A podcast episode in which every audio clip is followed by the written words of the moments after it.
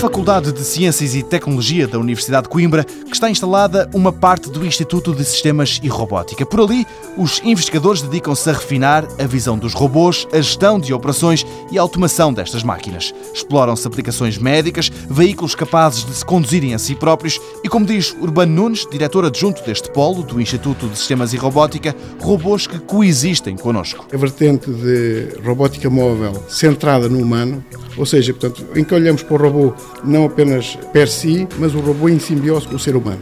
Portanto, tem que haver um controle partilhado entre o ser humano e a própria autonomia do robô. Um exemplo típico será, por exemplo, uma cadeira que ajuda na mobilidade a uma pessoa que tem necessidades dessa mobilidade.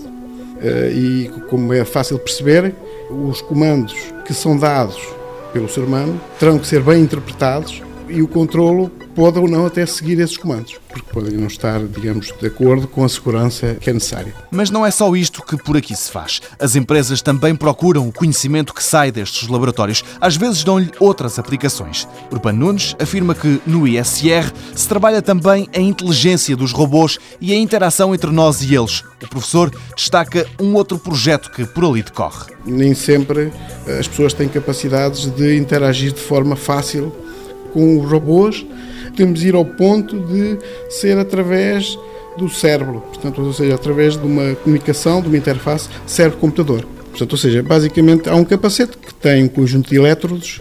Esses elétrodos, portanto, captam uh, sinais eletroencefalográficos e com base nesses sinais elétricos, digamos assim, é possível depois gerar comandos podem ser para comandar coisas até domésticas, abrir uma porta, fechar uma porta, abrir televisão, etc. Portanto, pessoas que têm uma incapacidade bastante profunda, isto pode ser servido. Esta investigação faz cá com resultados internacionais. Esta é apenas mais uma investigação a decorrer no Instituto de Sistemas e Robótica em colaboração com universidades estrangeiras.